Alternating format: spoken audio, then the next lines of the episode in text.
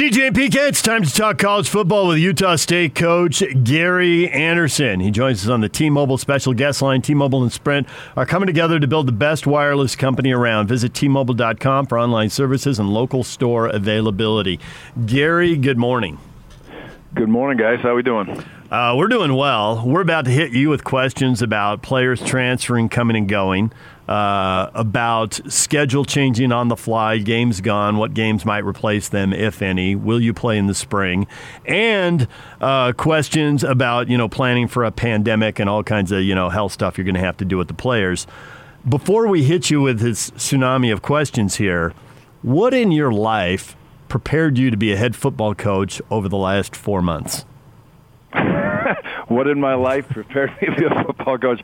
Uh, I'll tell you what, to be, uh, uh, I don't know. I don't know if anything prepared me to do this other than, you know, be uh, understanding, be flexible. Um, it's not easy for for coaches to um, you know, have so many curveballs come at you. But I, I think we always tell the kids, and I've learned this as a player, and I've learned this in my coaching career, is you have to be flexible, regardless of what takes place. You know, I mean, there's there's ups and downs. There's weather during games that take place. There's games plans. There's things that change. Um, you know, there's there's players you deal with where a lot of different situations happen. So learning to be flexible, um, accepting it and understanding it, and don't. Uh, there's no need to complain about what's going on, where you're at.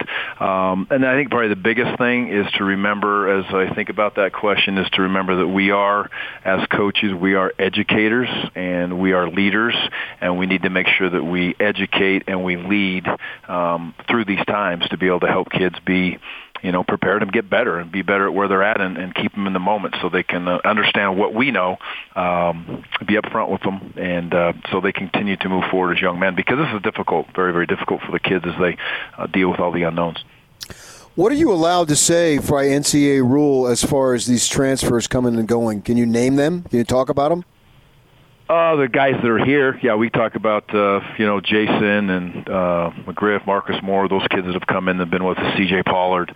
Um, you know, the, the, the biggest thing I would say about the transfers for us is, you know, we're, we're excited about each one of those young men that are with us. Um, you look at what the transfers did for us last year, and uh, you know, COC, Nick, and Caleb came in here, and you know, when, when they they came here from Utah, it's a it's a program that obviously I'm very familiar with. I have great respect for. Um, the program as a whole, the coaches are there, how they're coached, what they're expected to do in the weight room. I mean, the list goes on and on and on, um, and that is always part of it when you when you get a transfer as far as fitting our culture here at Utah State. And so when they come from Utah, um, you know, there's not a lot of curveballs when they walk into to our uh, expectations of our program. It's it's very very comfortable for them, understanding what we expect the kids to do on the field and off the field. So.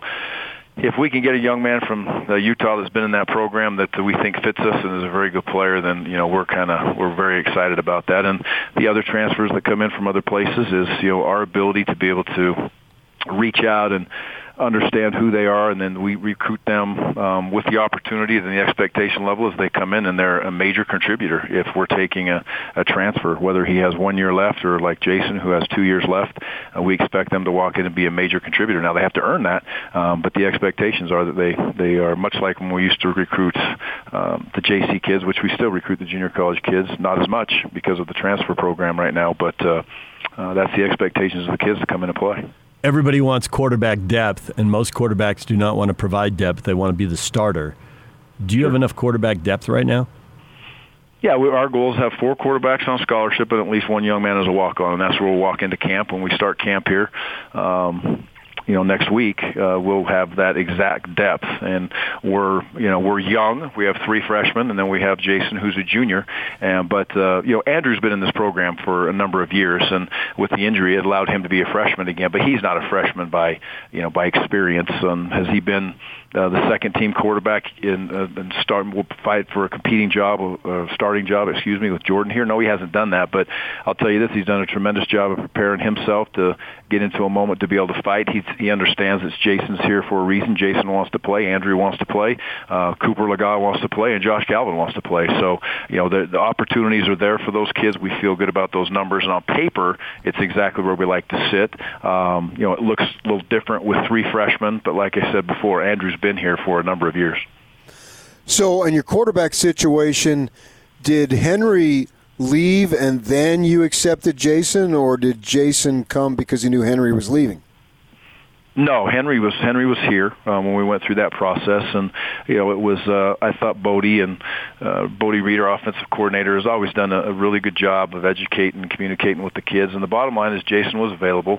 Um, Jason had many opportunities. Jason could have played in a lot of different places in this country, and uh, you know from the get go, he had interest in us. It took a long time um, for Jason and his family, uh, the NCAA, to work all those things out to make sure that he had immediate eligibility because that was really really important for Jason to come to Utah State or to a, you know, a, a, a a program where you know it's not he's not going to be immediately eligible. That wasn't really enticing to Jason and I completely understand that. So the timing was the timing how the timing came out was simply because uh you know, uh, Jason be- became eligible. Um, and, you know, we had gone after another quarterback that was a transfer quarterback also. It started back in May. Our quarterbacks were very aware of that situation when it was taking place, and we lost that, we lost that quarterback uh, recruiting battle at that point. Jason was not on the radar at that point, but uh, our quarterbacks were aware that if there was a transfer quarterback that came up way back in May, um, they were aware of the young man that uh, we were recruiting at that point. Uh, they knew who he was, where he was at, and they knew that he landed at a different place than Utah State. So there wasn't any real surprises when um, Jason walked in here and we took a transfer quarterback. That shouldn't have been a surprise to anybody. So, when you talk about transfers and recruiting, you know, recruiting has meant one thing for decades. What percentage of your time recruiting now are you spending on the traditional high school and to lesser extent junior college kids? And what percentage do you spend checking the transfer window if not every week, every day possibly, to see who's available there? Well, we obviously we focus in state at the state of Utah first, and that just a, a, a side note on for Utah for this year and the missionary program, which is two huge parts of, of our recruiting ideas and our beliefs is it's been really the coronavirus has, has thrown a real curveball in that for this year's class and quite frankly next year's class because we had a number of missionaries that um, you know some didn't go back out. Some decided not to go. Some went back out, and it really threw a major curveball um, in our recruiting cycle for, quite frankly, this season and for next season because our numbers got tweaked. We had kids that had signed scholarships that went on, a, on missions and decided not to go back and what have you. Um, so that's been that has been a very, very, very tangled web to to weave. Our par- our parents our young men in the program that and some that are not in the program yet have been absolutely fantastic of understanding um, and uh, just putting the pieces to the puzzle there and understanding, hey, this is where we're at, what the situation is. And we have one young man that you know signed with us. The best opportunity for him is to come in January now instead of coming um, right now in August. And uh, he's been fantastic. His family and his coach have been fantastic. So uh, splitting up time in recruiting, you know, we we always look at the portal. Recruiting guys, it's their job to look at that portal basically every single day. And you know, we don't ever we don't ever believe in stop recruiting. It's even this close to the season. If we have an opportunity, if we have a spot, we're going to continually work to to bring the best players that we can into this program. And we deserve we we uh, the kids in the program deserve that. Aggie Nation deserves that, and sometimes that seems a little strange how we turn around and we keep recruiting all year long, but we have that ability because of our beliefs within the state of Utah, uh, with our mission program, with the Polynesian, Polynesian culture on our team, and how we recruit nationally. I think that we, we have an opportunity to continue to continue to uh, recruit year round, and, and our administration um, gives us a tremendous opportunity to get the right kids in here if they have the proper GPA and they fit uh, you know who we are as a program, and they fit uh, Cache Valley and Utah State as a whole. So uh, it's always the same deal. It's uh, high school first, and uh, transfers and JC are kind of the same. You know, we've got uh, a couple JC guys this year we expect to to uh, play for us, but I would say that the high school kids um, is is always the number one priority. But if you take a transfer, again, you're taking a transfer to come in and play, and if he doesn't come in and be a major contributor, then we've made a mistake as coaches. The kid made a mistake on coming here, um, and the recruiting guys did, did made a mistake on, on allowing him to uh, be recruited by us. So they have to come in and have an opportunity. Now, it's not 100%, but that's our expectations, and it's the young men's expectations also. So I have no idea how this transfer waiver works. I was wondering you can shed a little insight. You get a kid like Jason Shelley who gets immediately eligible. Cam Rising had to sit out. Take us through how this stuff works, please. I I don't know exactly how the whole thing works as they go through, but every case is looked at and it's examined different. Um, you know, the ins and outs as far as what Jason went through, I don't know that. I don't stick my nose in there. I know I'll tell you this: when when a kid does want to transfer, um, he has to basically be supported by a school. In other words, they have to be able to help the family submit the information. This is my understanding, so I could be a, a little wrong here, but if I'm wrong, I'm telling you what I believe is right. Um, but that's my understanding. Is so when Jason said, "Okay, yes, I would, I would like to be able to have an opportunity to." Um, see if the NCAA will give him a year back, then he has to be supported by Utah State and uh, you know Jake Garlock and uh, does a tremendous job, our compliance guy, of uh, of helping them through the process. But at the end, it's the the parents and the NCAA, the young men in the NCAA that present the case, and the NCAA comes back with their decision, and that takes a long time. Um, and it did in, in Jason's case. It took uh, it took a while to be able to get that done. That's why the timing was so late for us, and um, I, I couldn't tell you the exact timing when Jason all of a sudden decided that uh, you know he didn't want to play safety. Um, but I thought it was awesome the way that Utah gave him an opportunity to let him know what was going on. And I know Jason is very, um, you know, uh, grateful that that communication took place. Um, I'm sure that was through Kyle, obviously, and it was through Andy, and um, it seemed to be it gave him a chance and an opportunity to be where he is today and to be able to make a decision. And I think that's a class act by Utah. Take me through it, please. That was pretty good sarcasm, wasn't it, Gary? I mean, that was. What, well, PK's thrown a lot of sarcasm out over the years, but the way he ended that last question, I thought that was some of his better work. And you giggled, so I think you thought it was too. What? Take me through that, please. The whole transfer process. no one can take anyone through that. Nobody really knows yeah. how it works. Head Not football me. coaches can, yeah. So here's another thing you probably don't know how it works. Uh, you're supposed to play Washington and Washington State. The Pac 12 is going to play conference games only. Are the Aggies going to play a 10 game schedule? Are you going to plug somebody else in there? Will it be 11? Will it be 12? Yeah. Will it be Big me, Sky I'll, teams? I'll, Will you play I'll the Big 12? Exactly where I sit right now on this whole thing is, you know, we have been given um, multiple dates and times when, okay, we're going to know something this week, and then we're going to know something next week, and that's highly, highly frustrating for myself, um, for everybody involved, for the team, uh, for each one of these kids. And so, what we've been able to do is we've come up with uh, now where we sit. Um, we're we're going to we're going to go to camp, and right now we're anticipating playing. Um, and our first opponent right now uh, on our schedule that's left would be Southern Utah. And if it builds off of there, and we're able to play somebody else that next week, which would have been Washington, then if we can fill that, we will. But that guidance is going to come from our league, um, you know, the commissioner, the league as a whole, and quite the whole landscape of what happens in college football. So what we're doing now is we're making a decision that um, hey, we didn't get spring ball, so the minute and the second that we have an opportunity to open up and start camp, we're going to do that, and that's next that's next week Wednesday. Um, a piece of that is is it won't be a traditional camp for those first few days. That being said, we very rarely use every practice. In fact, we never use every practice that we could use. Um, by number as we prepare for camp. Um, but we will do that this year, so it's not going to be kids get here at six o'clock at night and they leave at nine o'clock at night. A typical camp situation. It'll be much more modified. Really, it's really what we're doing right now. We'll wake up, um, you know, have some meetings in the morning, some walkthroughs. We'll have a practice, um, turn them away for a little bit, let them get off their feet, and then we'll come back in the afternoon for some meetings, lifting, recovery, and a walkthrough, and then they'll go home for the evening. We're going to do that Wednesday, Thursday, Friday. Friday next week, and it's not that much off of what we're doing right now, other than we'll have a ball uh, that we can actually throw, um, and we'll be able to do more, you know, have sleds and some things that we're not able to do right now. So it'll be awesome to get to to that point with these kids. So we've seen some of these conferences obviously go with the conference only format, and the Mountain West. I don't know that Craig Thompson has come out with a declaration uh, correct me if I'm wrong there, but how is that going to work? Is that going to be involved? It's just university presidents making a decision? Do coaches have an input?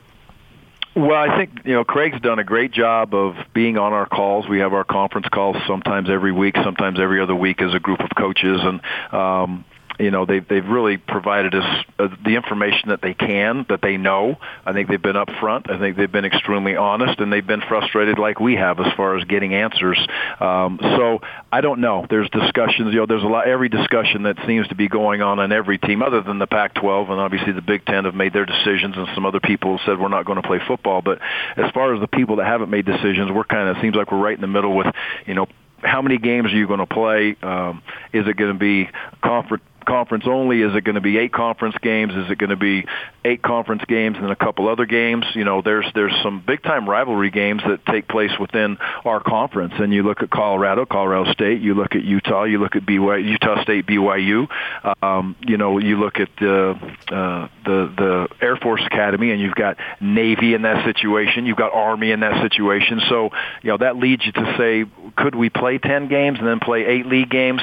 I don't have those answers, but uh, you, you like those rivalry games, but obviously you want to get to a position to be able to fight for a conference championship also. And you know, Boise, I was talking to Harsin's even just as of yesterday, and they've got some, you know, some some. Uh, games that they'd like to be able to get into that they're playing, and every team has that same situation. So, do we replace games? Do we play eight? I have no idea. Again, what I'm doing is getting into camp, uh, doing what we're gonna. We're off today. We'll start tomorrow, get through tomorrow, and then uh, we'll look forward to starting camp up on Wednesday and see how that all looks. But we're prepared to play we're prepared to move forward, and I think our kids are doing a great job of uh, doing everything they can to protect themselves, to stay healthy, and you know we'll we'll see as we continue to move through this process what what takes place. Over the course of your career, you've seen several teams travel cross country and play. You've been a part of that, and I've heard you're not a big fan of that. Some people would think, hey, if you can get 12 games, get 12 games. But if 12 games involves flying across a big chunk of the country back east, would you be opposed to that? I would not. I would not want to do that. Um, and I think 12 games. This is just my opinion, and I don't think it's a very popular opinion. But I'm going to give you my opinion. Is uh, if we're asking kids for what they've lost. Um, from a training standpoint, what they've lost in the weight room, what they've lost in their development. It's easy to say that okay, we're in good shape and we can run and you know we can pass the gasser test and we can do all those things. But these kids have not played football in our case for a long, long time um, two days of spring ball, that doesn't count, right? That's that's next to nothing. And so they were not in football shape in spring football. Uh, last time they were in football shape is you know when we played the bowl game, and that is a long time. And I also put on top of that is you know you play a season where there's 12 games, and you look at every young man in your program, and they prepare, and the strength guys prepare them in the weight room for those 12 games, those 12 opportunities, and then coaches, you need to be smart how you practice and how you go about it. You will lose strength Every player loses strength. If he doesn't, he's a special kid. Okay, strength coaches is going to say, "Oh, they keep their strength. We're as strong as we were." No, they're not. And I don't think I think that you're putting kids at uh, an extra risk that doesn't need to be out there if you play 12 games this year. Um, I'm good with eight. I'm good with 10, but I don't agree with 12, uh, especially if it's going to get pushed back a little bit. Um, for the safety of the kids, the way we've trained them, it's uncon- it's it's unconventional. I think 12 games would be too many. You know, going and flying across the country, I I would rather stay in our own region if we can for a lot of reasons. For fans, uh, for for the young men in the program, uh, for parents to be able to see them. Most parents be able to see them. Sometimes you go back there and it gives parents opportunities. But you know that's my take on 12 games. I don't think that has a chance of happening. Um, just and a lot of that has to do with I believe that the trainers and um, coaches as a whole would really look at that and say, oh, it's nice to get the 12 games in, but is that really where we're at right now with uh, what these kids have gone through and the way we've been able to prepare them? Uh, can you speak on uh, Devonta'e Henry Cole or no? Nope, I cannot. Well, all right. Well, then I'll move on to another question then. so Jordan Love gets drafted by the Packers, and it became like the story because of Aaron Rodgers and Aaron Rodgers saying. Uh, once I got the text that Love was the pick, I went to the pantry. I poured myself about four fingers of tequila and I knew it was going to be one of those nights where people started calling. So obviously, it's somewhat of a controversial pick, given that Aaron Rodgers is a superstar and all that, and Jordan Love's an up and comer. Have you had any conversations with Jordan about what to expect? Is four fingers of tequila? Is that like you put your fingers down, you put it in a glass, it goes up to four fingers? I have no that, idea. That's, that'd be a that'd be a stiff drink, man. You'd have to ask okay. DJ. I went to UC Santa Barbara. I went to UC Santa Barbara, and I've heard a lot of things, and I've seen a lot of things, and I have no comment on what I may or may not have done. I will tell you right now, I have no idea what that means. Okay. No, okay. Well, no that's, clue. That's, that's three of us. So, all right. Maybe I'll ask Jordan to ask Aaron. We'll see how that goes. yeah, that'd be. Um, I, you know, I have talked to Jordan just very little. He has he has a lot on his plate and uh, is going a lot of different directions. But when I've talked to him, I know he's been very excited about the opportunity. Um, he is you know, there's a, there's obviously a lot of drama. I mean, I saw it again this morning on the treadmill that there's a lot of drama out there with all all what's going on. Um, my my best guess is, and from what I know of Jordan Love, is he is excited to go in and compete.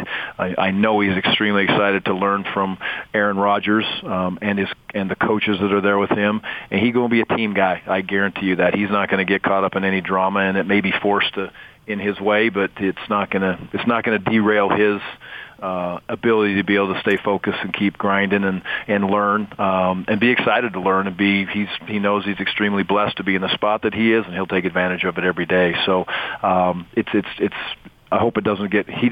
I hope it doesn't get caught up in too much drama for him in any way, shape, or form. And you know, Aaron Rodgers is a competitive guy, and I'm, in my opinion, he's he's got some years left in him, which I think that'd be great for Jordan if uh, Aaron could play for a couple years and, and let uh, Jordan learn and get ready to go.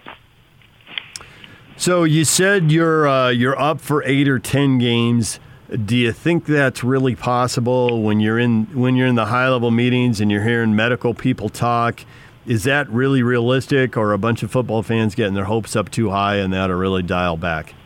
Well, I think right now is, is where you're sitting is this has gone on this far and it's gone on for the the amount of time that it has that it makes me believe that um, there is a chance. Now, I'm not making those decisions. Again, all I can do is go back and at this point, when we're this deep into the calendar, um, you know, if you'd asked me a month ago, I would be saying, you know, it doesn't doesn't look like we're going to play. But we're this deep, and there's that many Power Five conferences have not made the decisions yet.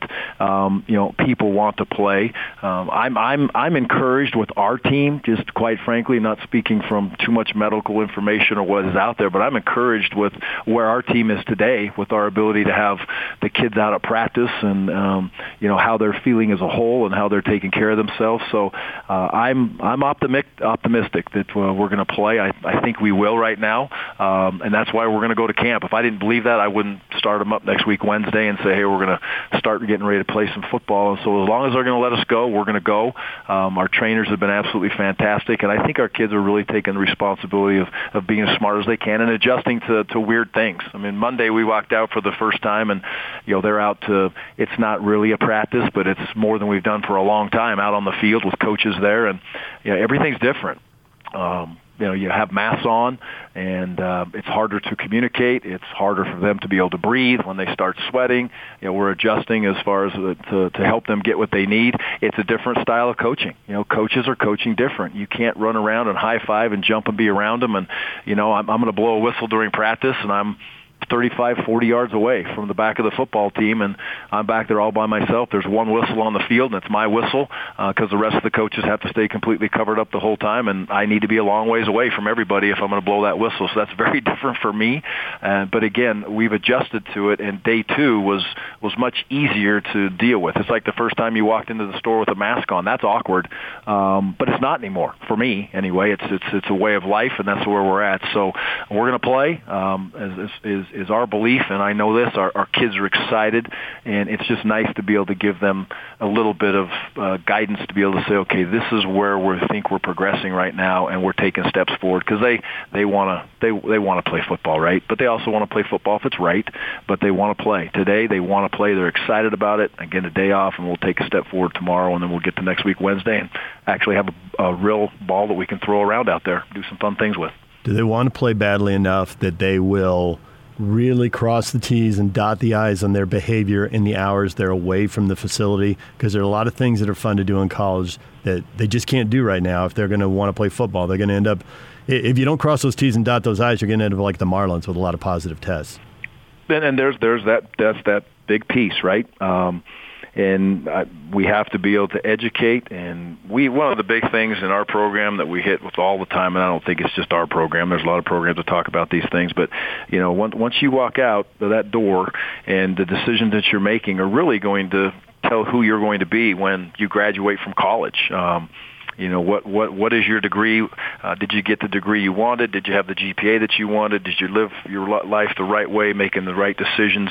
Uh, because there's they're they're faced with decisions in college, and we're all faced with those decisions every single day that are good and bad. Um, so we challenge them to think about those decisions, think about their goals, and you know, the the, key, the one of the things I tell them all the time is that the chief cause of failure is trading what you want most for what you want at the moment, um, and that's something that right now is going to be very applicable to those kids if they want football they better make the right decisions. Now, are they all going to do that? That's we we all know that's going to be very very difficult. But hey, you know what? We can police ourselves a little bit too as a football team and help us make those right decisions as we go through. So we'll educate again. We're teachers, um, and we want to be there to help them and let them understand this is what they have to do to have the best opportunity to be able to play those games. And it may work out and it may not work out. But gosh dang it, we sure don't want to look back at the end of this thing and say, oh, if we would have just tried a little bit harder, educated the kids a little bit better, we may have given them an opportunity to play more football games. Because uh, I want this football team to play. I want our seniors to have an opportunity to be able to play um,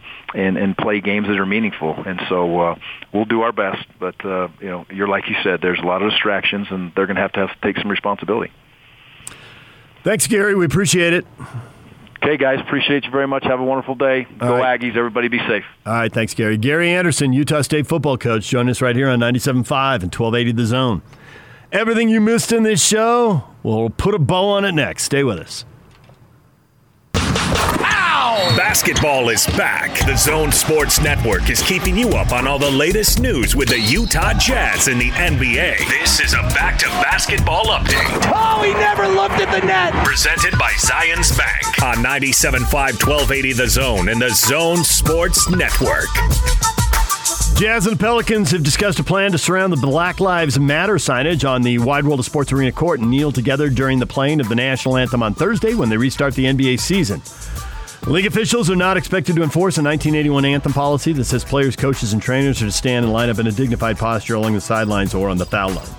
Houston Rockets guard Eric Gordon suffered a left ankle injury in the second quarter of Houston scrimmage against the Boston Celtics last night. X rays were negative.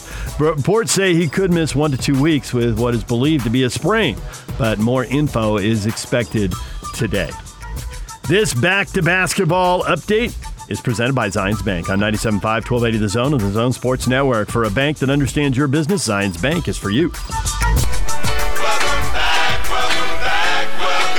It's been a long four months. Welcome. Oh, Donovan, don't do me like that. But finally, the NBA is back. Back up and hammer. That is filthy, Rudy. Catch every second of every moment of Utah Jazz basketball as the Jazz resume play from the bubble in Orlando. Your exclusive home of the Utah Jazz is right here on 97.5 1280 The Zone and the Zone Sports Network.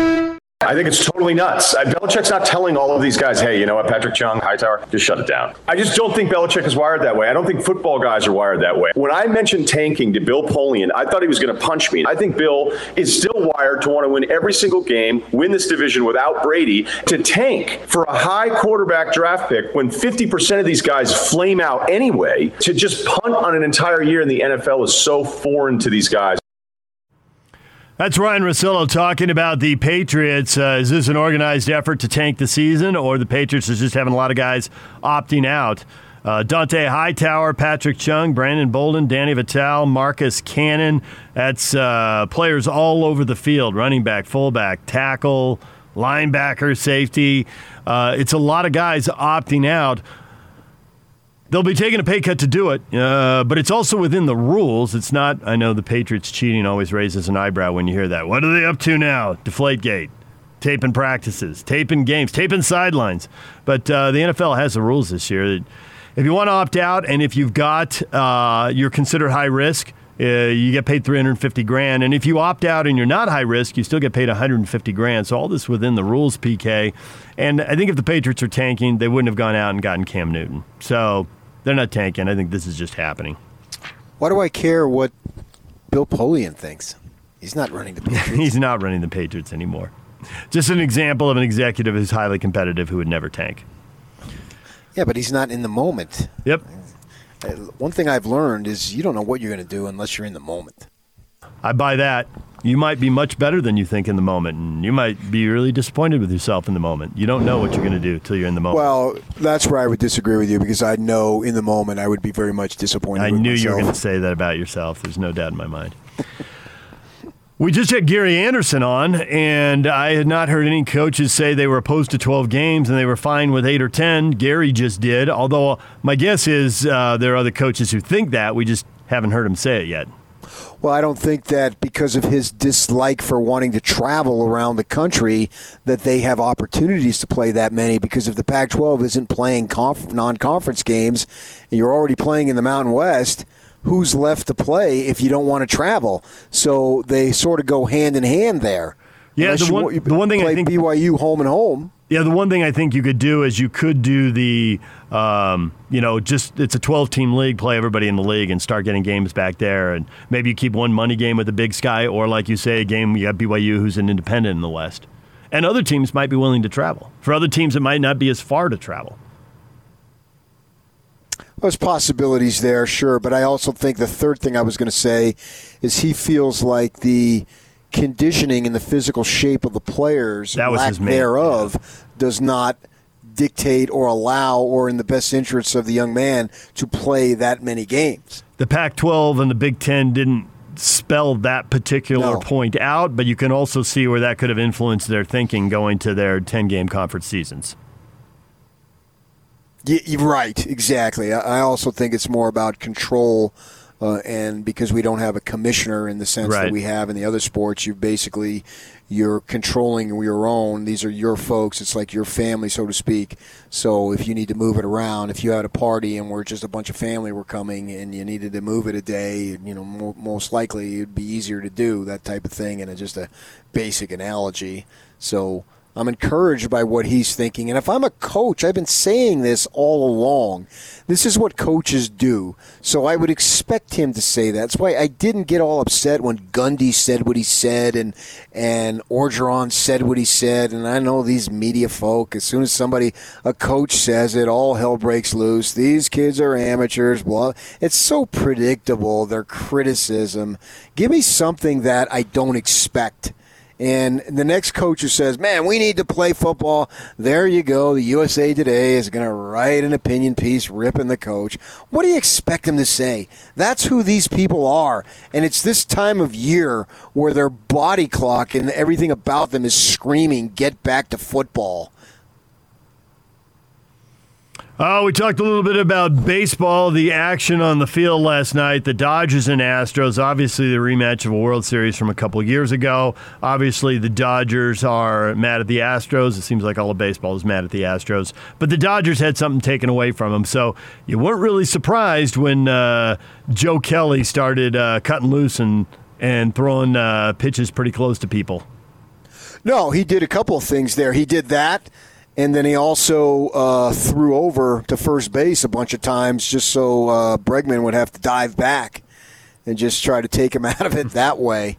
And so, yeah, that that's what happened. And then his his walk off the mound with the baby expressions will live on in infamy. And the first time Joe Kelly, if he's still on the team, gets introduced at Chavez, he'll get a standing O. He spoke for a lot of Dodger fans who are mad about that World Series. Mad is an understatement, Yeah. yes. And thinking that I, I was reading this morning, I read Plaschke in the Times, and he said that he saw on social media that some people should give uh, Joe Kelly a contract along the lines of Mookie Betts. and there was I saw a website. I was looking on it, uh, saw a thing on the web during the one of the breaks, and they had uh, the lip reading. Now you're an expert at that. I can't do that, but they had what was being said underneath. They had it written out. And just laughing, I was laughing at it, and Yak had heard me. So, what are you laughing at? And that's what I was looking at because it was hysterical. And that baby face that he made, I don't know that, That, I've that ever was the seen best that. part of it. Yeah, I've never, I've never seen that. Well, you saw you freaking crying whiny baby. yeah, the quote "nice swing" bleep was just classic. And do you feel like it's over? Because I don't. No, it's not over. Because uh, who has an axe to grind? And and then uh, and maybe it's not even an axe to grind just feel like it's something that they need to do. And then you listen to Dave Roberts's uh, comment. Yeah you know that's, that's a, he had some control issues out there. I love when they do that. You know what I mean? They have to go through the dog and pony show, but they never say, "You're damn right, we were thrown at him because blah blah blah blah blah." They, they don't, they'll never say that. Yeah, I had some control issues on that. Yeah, that pitch obviously got away. Like, no, it didn't get away. It was it was a purpose pitch. We know what it was. And Kershaw was seen in the dugout jawing too. The guy whose uh, you know postseason rep is on the line in a World Series would have done wonders for it after some of his early failures. So, of course, he was uh, he was letting it rip from the dugout. There's a lot to be said, but it was a classic baseball brawl. I was waiting for you know they're all out on the field and they just kind of mill around and then go back to the dugout. It's not See, actually I don't think. I don't think Houston wants that. Houston wants. I what? don't think they, I don't think they actually want a brawl. Now, Dusty Baker, you know, we're going to take nothing and we're not going to back down. Blah blah blah. You know that that's predictable. But I don't think that Houston wants to exasperate it. I think they'll do what they did. So you'll do the little come out on the field mm-hmm. and fake tough guy and jaw a little bit. But I don't think Houston wants to go beyond that. You start going beyond that, and suppose you hurt somebody on the other team. Now you got two reasons where teams are going to throw at you. So I think that they're just going to have to suck it up, take it, and you can go out and do what they did, but I don't think you'll see Houston guys charging the mound unless it gets really, really out of hand. No, you didn't even see Bregman. I mean, that pitch, I'm sure you saw it, the 3 0 Yeah, pitch. I, yeah. mean, I mean, it hits the back, the, know, the padding. I know. mean, this is a major league pitcher. Come on, man. You know, Right. high school pitchers don't miss that bad. Well, you didn't see him go out. In fact, Nope. you didn't see him say a thing.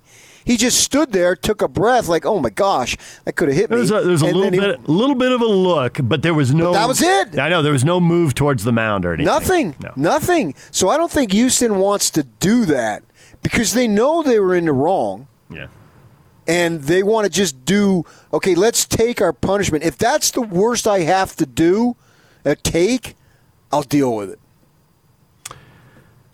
Also, this morning we've talked about the Jazz. ESPN report that the Jazz players and the Pelicans players are going to kneel on the uh, around the Black Lives Matter uh, signage on the floor as the NBA restarts Thursday. Uh, we've been taking a lot of comments on Twitter and on Facebook, and we even had a call this morning, old school. And I think it's been running almost two to maybe two to one, maybe a little less than, but basically two to one.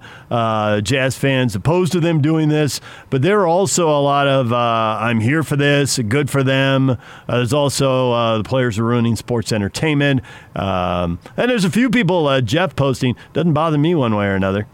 Uh, so people all over the map on this PK. In I think it's a big story, obviously in the short run, but in the long run, there's such a bond between this team and this town. It is. It's hard for me to envision this is some wedge that destroys that. Uh, over the long term, I would agree with you on that, absolutely. And I think it's important for these players now to handle this peaceful protest in a responsible manner. Don't go using inflammatory stuff and statements. And go out and, and make your point and do it in a manner that is. Uh, approachable and listenable if that's as listen i don't even know listenable is a word but do it explain yourself why you did this. I'll have more respect for you if you do that. You did you're going to do it. That's going to happen. All right now explain why you're doing it. What's your intent? What would you like to see changed? I also think it puts the foreign guys in a pickle, and I feel bad for them. You know, Joe Ingles has been with us for six years, and he's missed like two or three times. Well, there was no doubt in my mind Joe Ingles wasn't calling in today. And he didn't call it. He didn't call in today. Typically, No. it'd be a Thursday visit, but typically he doesn't do game days either. They don't play very many Thursdays, but they're playing this Thursday. So normally he'd move to Wednesday. Now maybe he would call happen. in tomorrow. That'd be great. But I would respect his answers, and when I think we would, we obviously we would address it, but we would ask him questions respectfully. I don't think there's any problem with that, and I don't. But the foreign guys specifically, if I were a foreign guy coming over here, and then you want me to kneel in your national anthem, if, if myself, I would feel at least to a degree some form of uncomfortability. Although I would want to support my brothers on my team, my teammates too. It, it's a it's a tricky situation for the foreign guys. Yeah, especially. and and it, and it probably depends on which foreign guy too. You know, it'd be one thing for Joe or uh, or Bogdanovich, you know, but the fact is you might be a foreign guy, but how many people know? Well, Rudy's seven feet tall, so that's a little, it's kind of a one off right there. But you think of uh, Sefolosha, you know, he was involved in New York and the, and the cops broke his leg and he got like a $4 million settlement for that. I mean, the cops were in the wrong and that's why the city paid that settlement. And he was born in Switzerland. So I get as a foreign guy, it might not impact you. And so, you know, it's not your country, it's not your issue, but it's your issue if the police are paying you the settlement because they broke your leg and you missed a year in the league. Yeah, but that has only happened to one guy. Yeah, right. So, it, but it comes back down to individual situations. All right, DJ and PK. That's a lot of what we've been talking about this morning, and it is all brought to you by Larry H. Miller, Chrysler, Jeep, Dodge, Ram, and Sandy. Find your deals online at lhmdeals.com. Your feedback next. And it's all over almost here. Don't go nowhere. Let's go. The Big Show It's a big deal. with Gordon Monson and Jake Scott.